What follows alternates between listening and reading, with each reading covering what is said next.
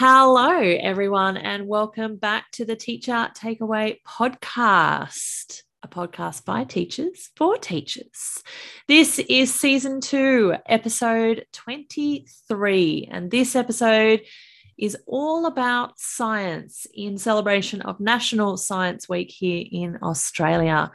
Tonight, it's an all girl affair. I'm joined by the lovely co host, Rebecca West. Hello, everybody. Thank you for joining us. It is just the ladies. It is. The boys are MIA for this episode. The girls are taking the reins. So I hope you will strap yourselves in and join us for a chat all about science. Our inquiry question for this episode is why is it important to immerse students in science? Really cool topic. I love teaching science. It's like one of my favorite things to teach at school. What about you? I enjoy it. I, it's it's one of those things that I probably don't uh, program very well because I just have all of the links to um, great science experiments or videos or things yep. that that I want to share with the kids or do with the kids. It's very, very hands on. So my program uh, usually starts off with that great inquiry question or my learning intentions and success criteria. And then it's like link, link, link, link, link from all my Googling of things that I've found. And yeah. I can never narrow it down. yeah. It takes a lot of focus, I think, to narrow down a science unit. Like it takes a lot to, oh, I guess, to see the big picture and and piece together that progression of learning. Yeah, definitely. And I think one of the things too is, yeah, picking out those things that are quite um, explicit and relevant and not just the the wow factor, mm. um, but actually quite relevant to curriculum. yes, yes. Still got to teach us skills and that content knowledge, but those experiments are fun. And that's what the kids, I think, remember most is all of those really fun and engaging experiments that we do with them. Absolutely. My kids have been talking all about Science Week this week because they've been doing lots of experiments at school. yeah. and we'll get to some of those in just a moment. Let's have a quick chat about the theme for this year's Science Week. It is glass more than meets the eye, which is quite intriguing. And I was doing a little bit of reading in the pre show, and it's based on the UN International Year of the Glass. Who knew? I didn't know there was an international it's year of glass. glass. 2022. yep. And it's all to do with celebrating the many roles that glass play in our lives, from phone screens to optical fiber to glassware in labs, plus investigating glass as part of our sustainable future. The uses for and intrinsic nature of glass in science make it a suitable topic for investigation across all strands of science education. I, I didn't know that that glass could be like you know this big thing that you could investigate deeply. Just didn't Isn't it occur to me. Yeah the way it says like sustainable future my head goes yeah okay glass is recyclable but like i never associated it i suppose with the word sustainable. It's kind mm. of hmm. a different perspective to look at glass in that way. Yeah. I was watching um, an abc episode of something the other day and they had this this island has their own recyclable center because they don't have um, you know mainland services. And they were using their glass bottles and kind of breaking them down into little tiny pieces and combining that with sand to make new products. And i just was like so blown away with how creative and innovative they were in terms of how they recycled their products and what they then turned it into to make something new. It's just fascinating really when you when you dig deep and you investigate further what glass is actually used for See, you're watching these really um, intelligent documentaries, whereas I'm watching TikTok, where, where I watched. Um, I don't know how I end up on these these sides of TikTok, but there's um, a glass blower account where they show all the different glass blowing that they do, and what these people are doing is going into the old op shops where the really old um, like you know vases from the 70s yeah, the yellowy colors and things like that just they're not getting bought or reused so they're buying them and melting it back down and creating these new sort of um, modern yeah. vases and sculptures and things like that with it as well and they look really cool even the things like um, the halloween pumpkin sort of ones, the the glass blown pumpkin with the the stem and everything Yep. in it as well. So they're they're going out and trying to repurpose this Yeah. glassware that's just sitting on these shelves. But yeah, that, that was my TikTok documentary learning. isn't it mesmerizing? Like glass blowing is truly mesmerizing. And I don't know how they managed to create those things with this hot ball of glass without it coming out like a smush. Like I imagine if I ever tried glass blowing, it would just look like a smush. just just some kind of bulbous shape hanging off that stick that they blow into. And isn't it interesting? It's still the same technique that they used like such a long time ago. There's people literally just blowing into a stick and creating these magnificent things. And I still I can't comprehend.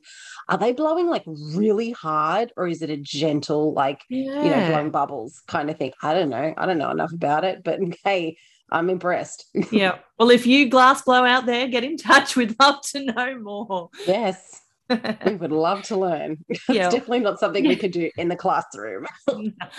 no, unfortunately not. How do you, Beck, get engagement in the classroom? What kinds of tips and tricks do you use to kind of hook the kids into science? Well, I, I mentioned the wow factor, but things that make the kids go ooh and ah will always get them. If you've ever been to Questacon, anyone not yes. uh, anyone not listening from Australia probably doesn't know what this is. Uh, it used to be called the Science and Technology Centre, and I am old enough to remember when it was one big factory opening, and you would just walk in, and there were tables sort of around with these different science experiments set up. And now it is like a multi five story building with all these amazing experiments. But kids go in and there's like a lightning generator and a tornado machine, and you can climb through these mock lava tubes, and it makes kids go, Whoa! Like when Yeah. you get that response out of a kid's mouth, you know, you've got them hooked in to where you can actually explain what's going on and get some of that science language going. So sometimes it means things that are visually stunning, it might make a sound. Uh, anyone with sensory um, uh, students in their class need to be prepared for you know headphones or smells and things like that. But you know things that they don't normally see on a day-to-day basis even though they kind of do see it on a day-to-day basis like glass we're literally talking about glass and things like that but seeing how glass is blown that's the ooh factor Yeah. so, and it's one thing to tell kids that it's blown and this is how they do it, but then it's a whole other thing to show them a video of something really cool happening, which is why it's important for kids to get hands on and explore and engage and see these things in practice. So, um, the yeah, the ooh factor is always something Yeah, that makes it engaging. Yeah. I often um, find that what engages our kids the most, particularly in rural, because, you know, we don't have a lot of opportunity to go and explore places, you know, there're not a lot of places that are really close to us. So it's quite expensive um, to do those big travels to Questacon. But I find connecting to something in our local context that is relevant to the students and they can see in their day-to-day lives they can they just go oh like they just get so hooked in. And i'm i'm going to jump down to we were going to talk about some of your favorite experiments so i'm going to quickly jump down to that. Um is um, one of the ones we did and our stage twos are doing it at the moment is looking at um, plant life cycles but we're looking at plants that flower and focusing on on those ones and um, then that links into you know the role of bees in in that process. But we're looking at how we grow cherry tomatoes. So looking at you know going to the supermarket buying some a punnet of cherry tomatoes and how do we grow tomatoes from the seeds inside you know store bought tomatoes. Yeah. but then the kids are like oh but if i can do that with you know store bought cherry tomatoes and i could do that with cucumbers and i could do that with capsicums and i can do that with all of these other fruits and vegetables that we see that have seeds. And so they're all like oh bringing in all these different kinds of fruits and vegetables and exploring how we might be able to grow these these different fruits and vegetables from the seeds of these plants and looking at you know how we can use what we you know see and use every day in our you know supermarket shop to to um you know get our own local produce which the kids really really enjoy really enjoy doing. Any other tips for done, um, engagement I, I, just with the plants thing though, that's a really cool thing that you can link in um, in other areas as well. Because uh, one of our examples was the pumpkin seeds that we did. We collected pumpkin seeds and we dried them out, and you have to wait for them to dry before you can plant yep. and, and all that kind of thing. And like, it takes ages to get one pumpkin, you know, off the vine yeah. that's edible that you can cook and eat. And it kind of gives the kids a whole world of appreciation for what's in our supermarkets and then on our plates. Yeah. They know yeah. how much effort has gone into how growing that and how long it took. Yeah. yeah. And like, and sometimes, well, maybe not right now, but normally, you know, you'd only spend sort of a few dollars buying um, those fruits or vegetables in the shop. And you think, yeah, that, that was, that was months in the works, possibly even years if they're seed, seeds that have been harvested the year before, you know, and we're only paying a few dollars for it, not lettuce, obviously. Um, but that, that appreciation for what goes into that. And so then when there's conversations around farmers that need, um, you know, water surplus, um, you know, uh, what do you call it? Funding and things like that uh, for the farms and protecting the farms and things like that they kind of come to the conversation with a different perspective because they've had that experience yeah, and that trying to grow them themselves. Yep. Yeah. Yeah. Um, It definitely make, makes a difference, I think.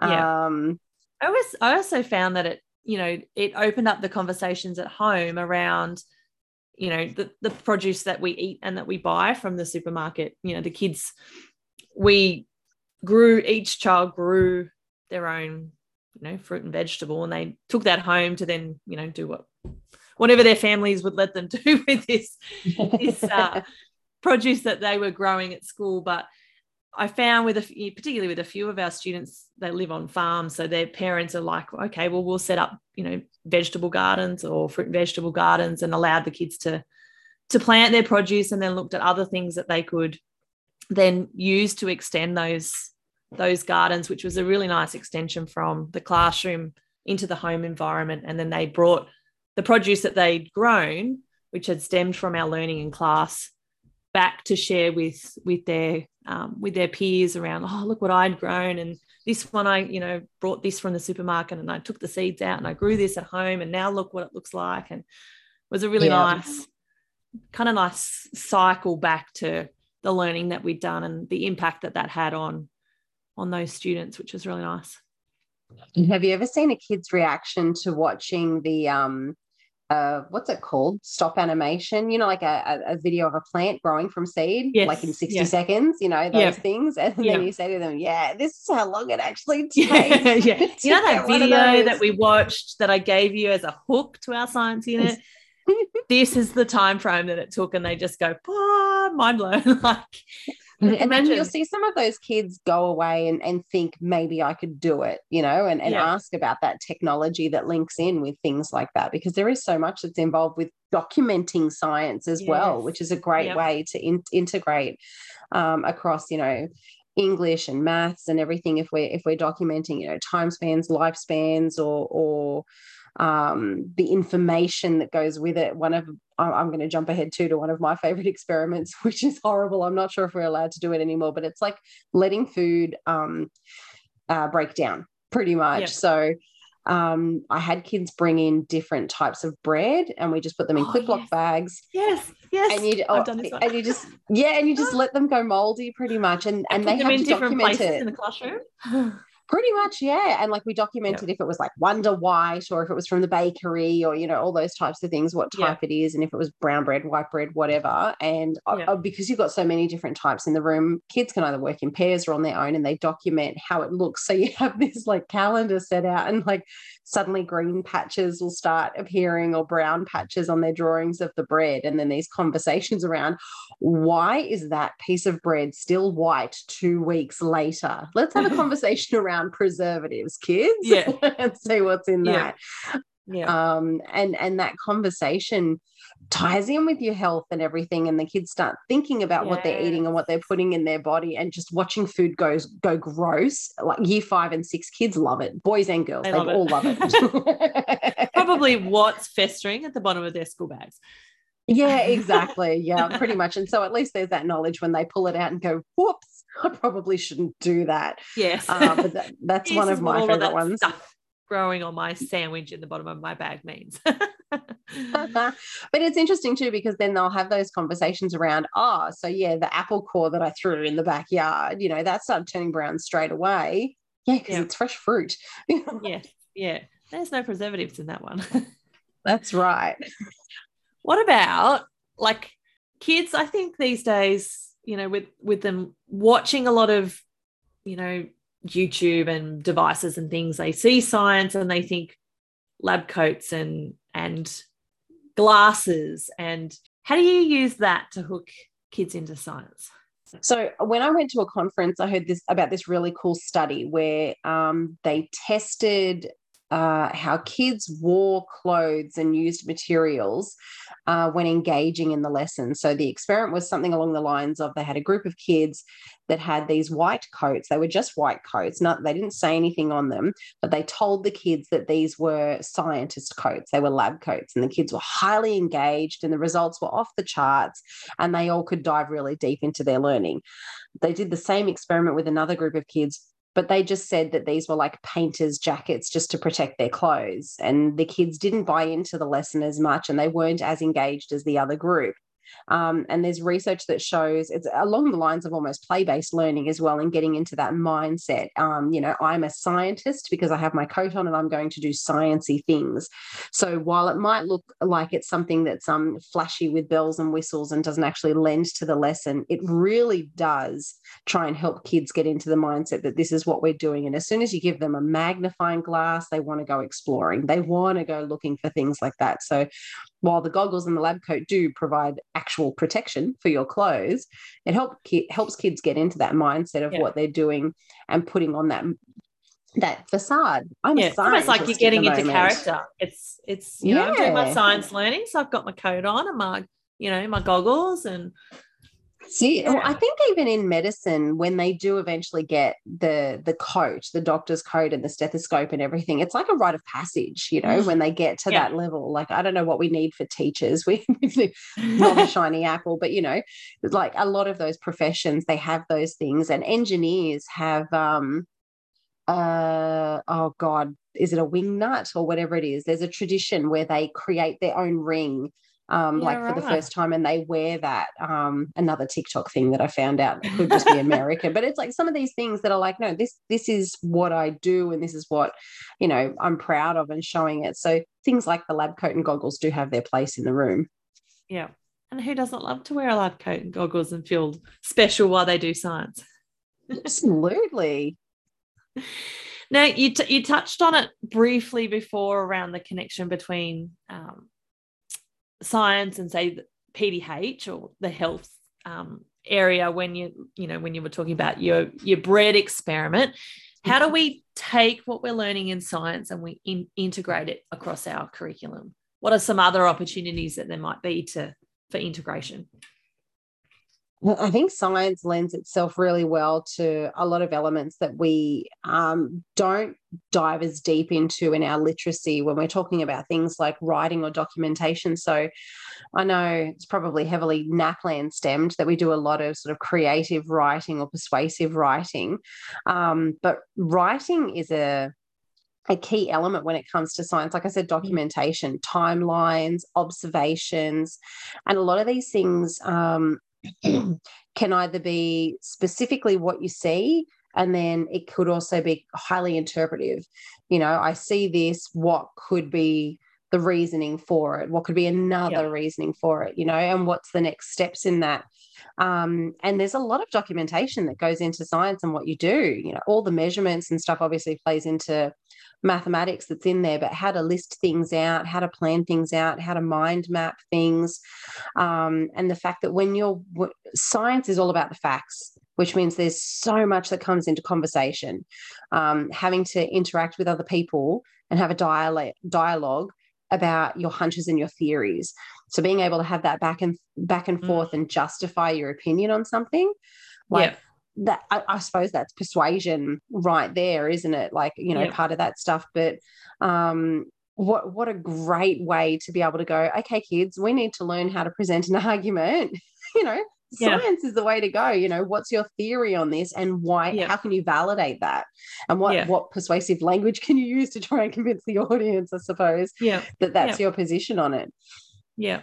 Even linking in things like, um, you know, informative writing sits Oh, beautifully absolutely. with the sciences.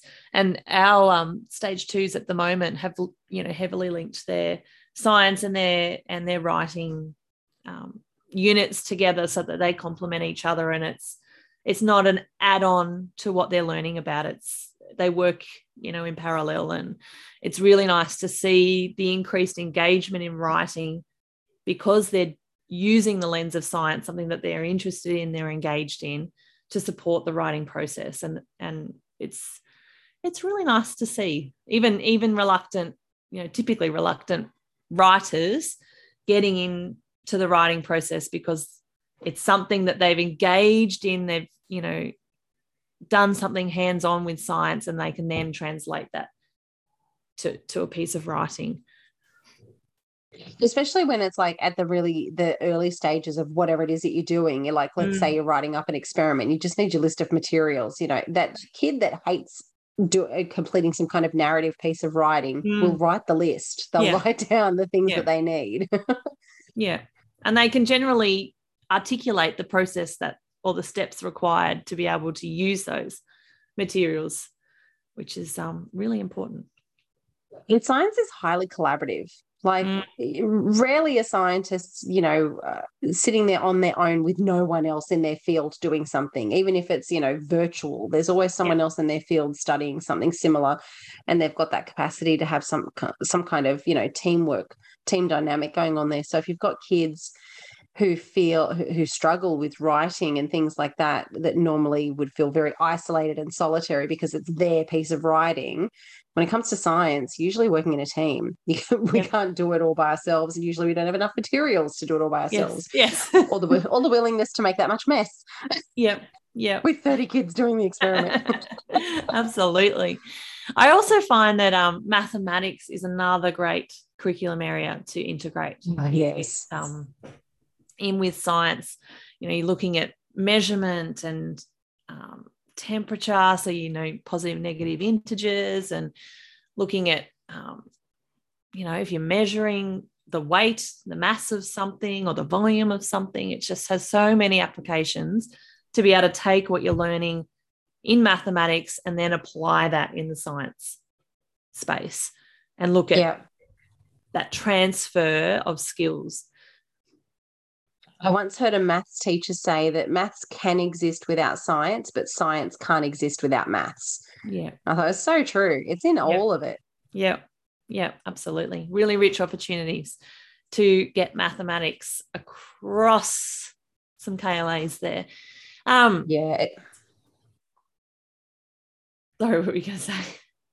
Oh no, just yeah, thinking of that engagement. Some of those kids that are like, "Oh, maths is hard. I can't do maths. I'm not good at maths." Yeah. you'll see them completing a science experiment and using those Yeah. math skills that they feel like they don't have, but you Yeah. can't point it out and go, "You're doing maths. you can do it." I just love those aha moments when the kids realize that they're using their mathematical skills in science or vice versa. They're using science skills Mm. in mathematics. And they just go, you know, this is a maths lesson. Why are we doing science? It's like because the skills we're using involve mathematics. And yeah, they're like, but it's science. I'm like, yeah, we can have multidisciplinary learning happening in the classroom. Don't have to compartmentalize our life. and and even bigger mind blows when you see them doing it like with art. Like we're painting. What do you mean we're using maths or science? Yes. yeah. That gets them every time. I love it. Give me some more of your favorite experiments. I'm interested to hear about your hoop plane. Oh, I've been doing this since the first year I started teaching. I kid you not. And I reckon I've done it with almost every grade I've ever had because it's so quick and easy and it gets you the big ooh moment. Yeah. All you need is literally straws and a card. A cardboard is likely the best. So I'm talking like A4 uh, card. Yeah. Um, it'll work with paper though, if you've got paper. Um, and all you literally do is you cut strips of paper. Um, I'm going to say oh, three to four ish centimeters wide and like cut a long strip down the long end of the A4 paper. And on your uh, straw, you'll tie two bits of that strip of cardboard around to make a hoop. You'll make the front one small and the back one big. I'm using my fingers to demonstrate this to Alice as I'm saying and realizing people are just listening. But if you Google hoop plane, you'll see what it looks like. And I'll make sure Alice has some um, pictures for the show notes as well. So literally, the kids are holding a straw in their hand, and out the front, uh, where their pinky finger is, will be the small cardboard hoop and it's attached to the straw. And at the back is a bigger cardboard hoop attached to the straw and they literally just fling it like it's a paper aeroplane. It goes so far. So you're having like a paper plane competition, and it's all about the the aerodynamics of how the air passes yep. through the small hoop and the big hoop. And there's a great, wonderful, actual scientific conversation that you have yep. with the kids, and you can make a diagram and everything, which you know you would go through. But once they've made one, they'll want to make a hundred of them yep. and just do different styles. And then you start talking to them about, okay, could you make it go further? Could you add wings? You know, what would you do? And just get into that experiential process um, around that. But every grade, it, like seriously, kindergarten to year six have all loved it. Does the size of the hoop determine how far it goes? Like that, so like you've got two different size hoops, but yeah, do they? Is it like I'm just trying to wrap my head around this. Does it? Well, yeah. So, like, you could make the smaller circle tighter and the back circle bigger, and even then the thickness of the cardboard as well. Like some of the kids yep. would go like five centimeters thick with theirs, and some would be like one centimeter. And obviously, if it's only one centimeter, you're not getting the uplift of the air carrying the cardboard, sort of a thing. So, some, sometimes you don't want to make it too explicit on how to actually cut the cardboard yeah. strips so that they purposely all come out different sizes, and then that lends to the conversation. And yes, of course, you can go make more. And the good thing is too is if you're using masking tape on top of the paper, um, you should be able to rip it off and recycle the cardboard. It should be fine. Um, and same for the, the plastic. I know plastic straws are a big no no, but I don't know how to do it with anything else. Maybe you could do it with a hard a wooden stick. Maybe, maybe a, a, a kebab straw? stick. Maybe it should. I mean, the air is really traveling through the hoops more than the actual straw. The straw is just the mechanism to to throw it with. So I do love the turtles, everyone, I promise. a good way to experiment with the most sustainable item to throw with. Interesting. That would be good. Yeah. Good conversation around it. But like yeah. it's such a quick and easy lesson. Literally like one afternoon, you know, easy lesson. You know, there's no sort of pre-empting up to it. You don't have to prep anything before it. Literally grab a handful of the straw of your choice, a stack of your cardboard and a bit of masking tape, make sure you've got scissors in your class and good to go. Yeah. Good one to do if you're a casual teacher as well, going from place to place and you need something yep. easy. That's a good yep. one. Yeah, nice. We um I quite like doing um the melting of ice.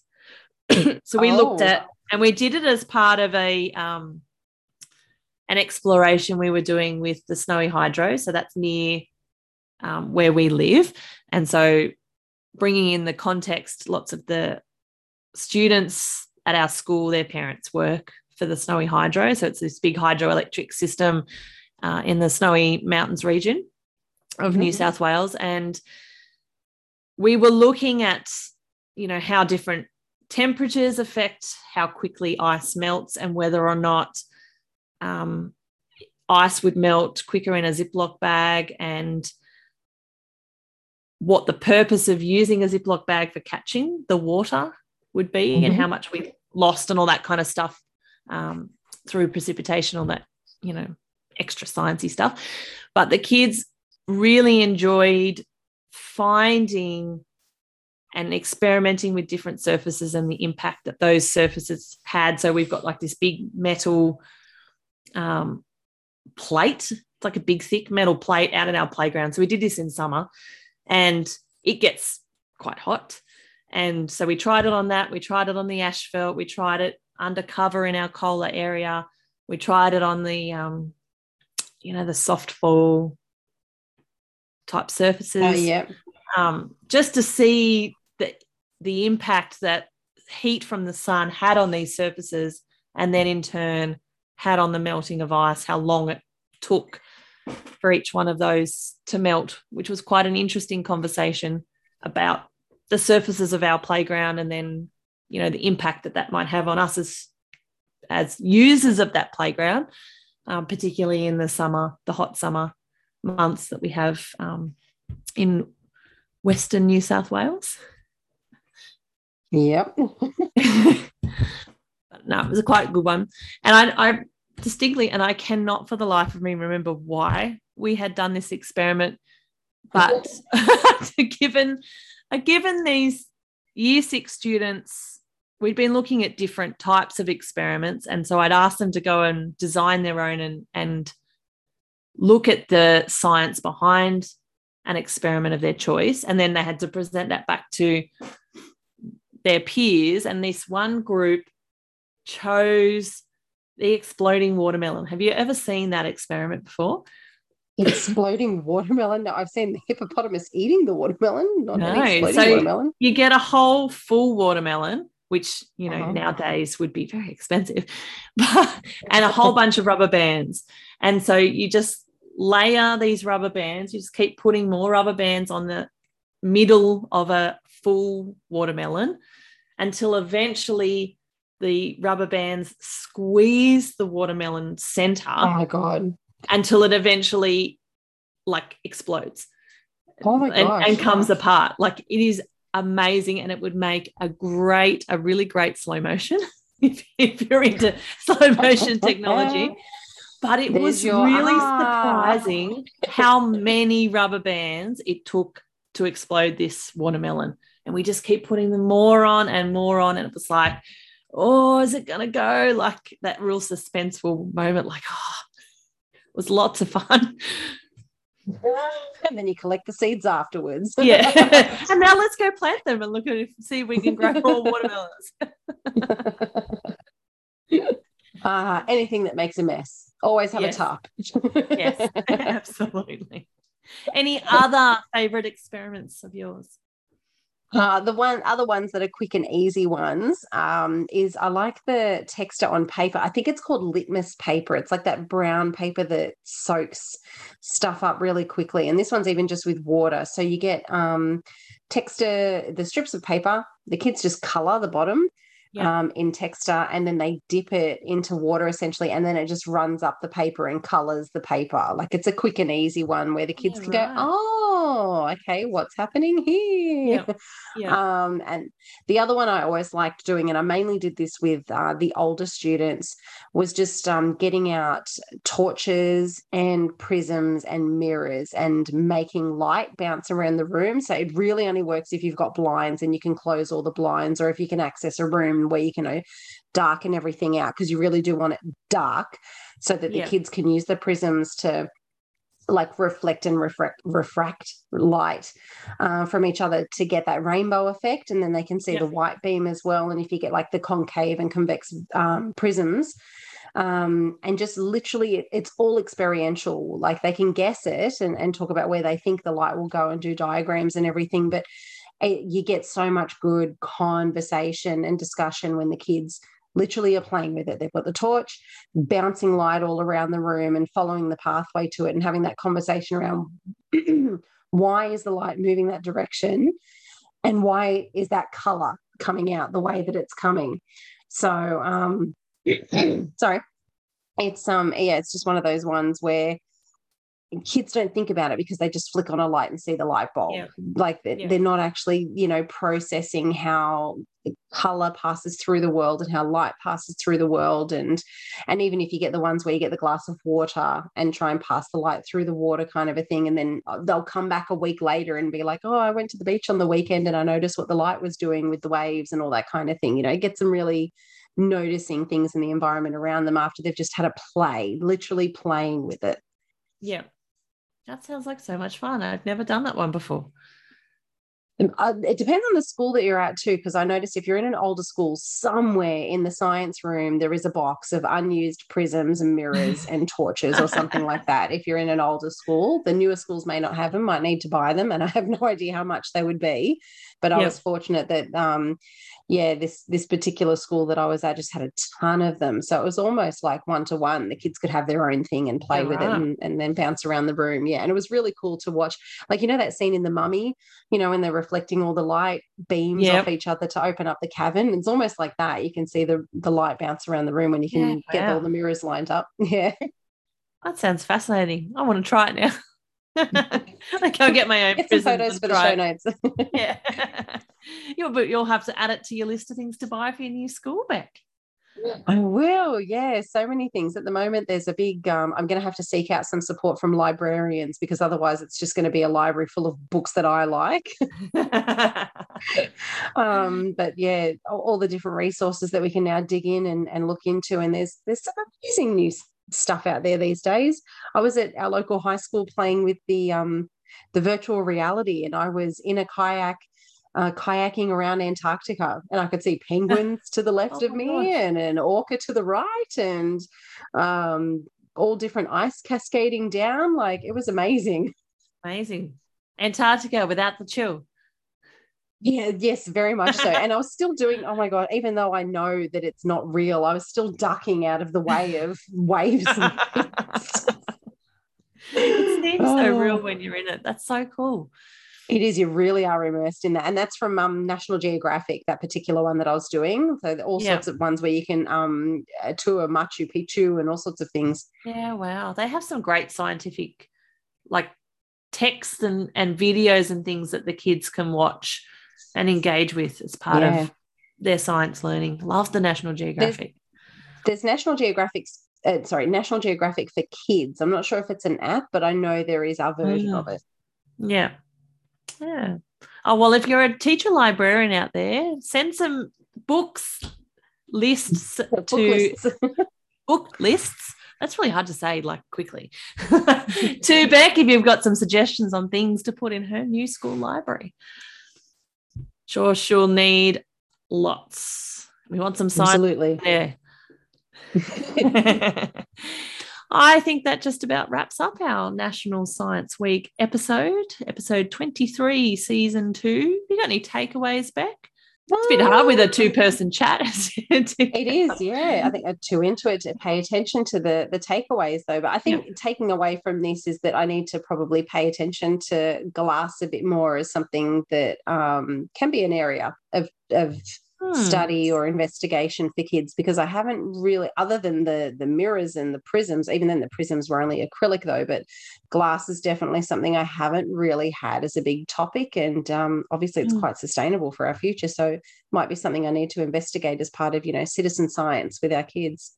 Yeah, How yeah, looking you? at all the different ways that we use glass. You know, beyond the mm. traditional just a glass, you know, cup or whatever looking at other ways that we use glass and I that's something I think I might investigate a bit further. I'm a little bit intrigued.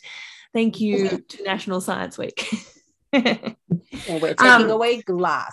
taking away glass. No, I think my biggest takeaway is the importance of drawing in those other KLAs to support and enhance science. Um, there's definitely lots of skills, English and mathematics related, and other areas, um, the health sciences that we can draw on to support the learning that we're doing. And you can't go past that engagement factor. Getting in some of those cool hands on experiments to hook the kids in never goes astray. Well, that wraps us up for episode 23, National Science Week. As always, you can hit us up on our socials Facebook, Twitter, and Instagram at the Teacher Takeaway podcast. We are looking for some more episode suggestions. So if you've got one, send them through. We'll add them to the list and work our way through them. Thank you to those who have already sent them in. That's us. See you next time.